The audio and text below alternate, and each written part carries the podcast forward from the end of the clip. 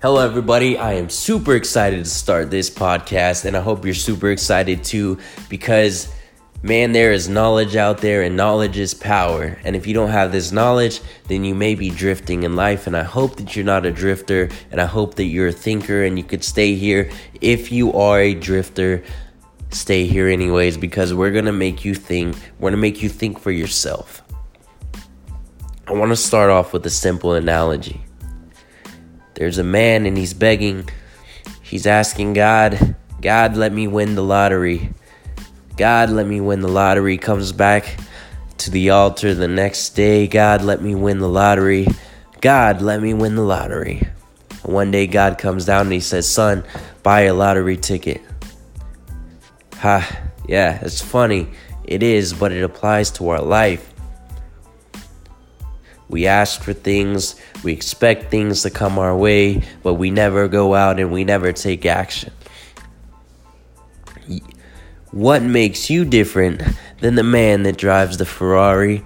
What makes you different than the man that drives the Porsche? Absolutely nothing.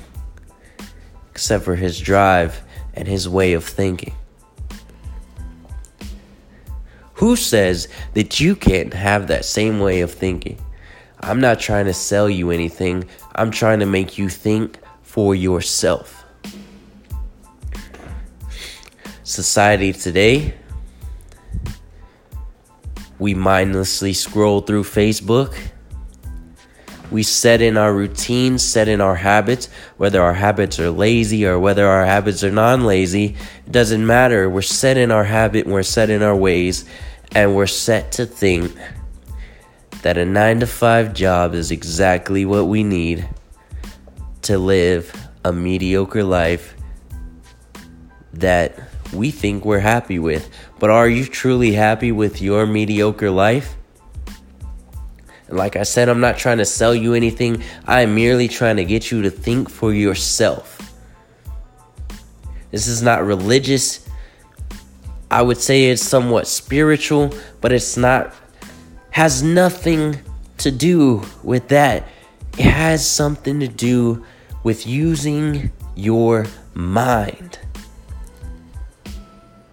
Naturally, we follow the people in front of us, but unfortunately, the people in front of us are doing the same thing over and over and over, and we're in these generational curses.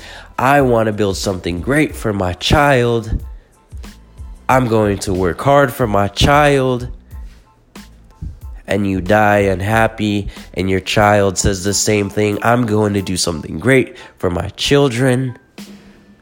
I'm going to work hard for my children, but I'm doing nothing for myself. This is a generational curse that goes on for hundreds of years.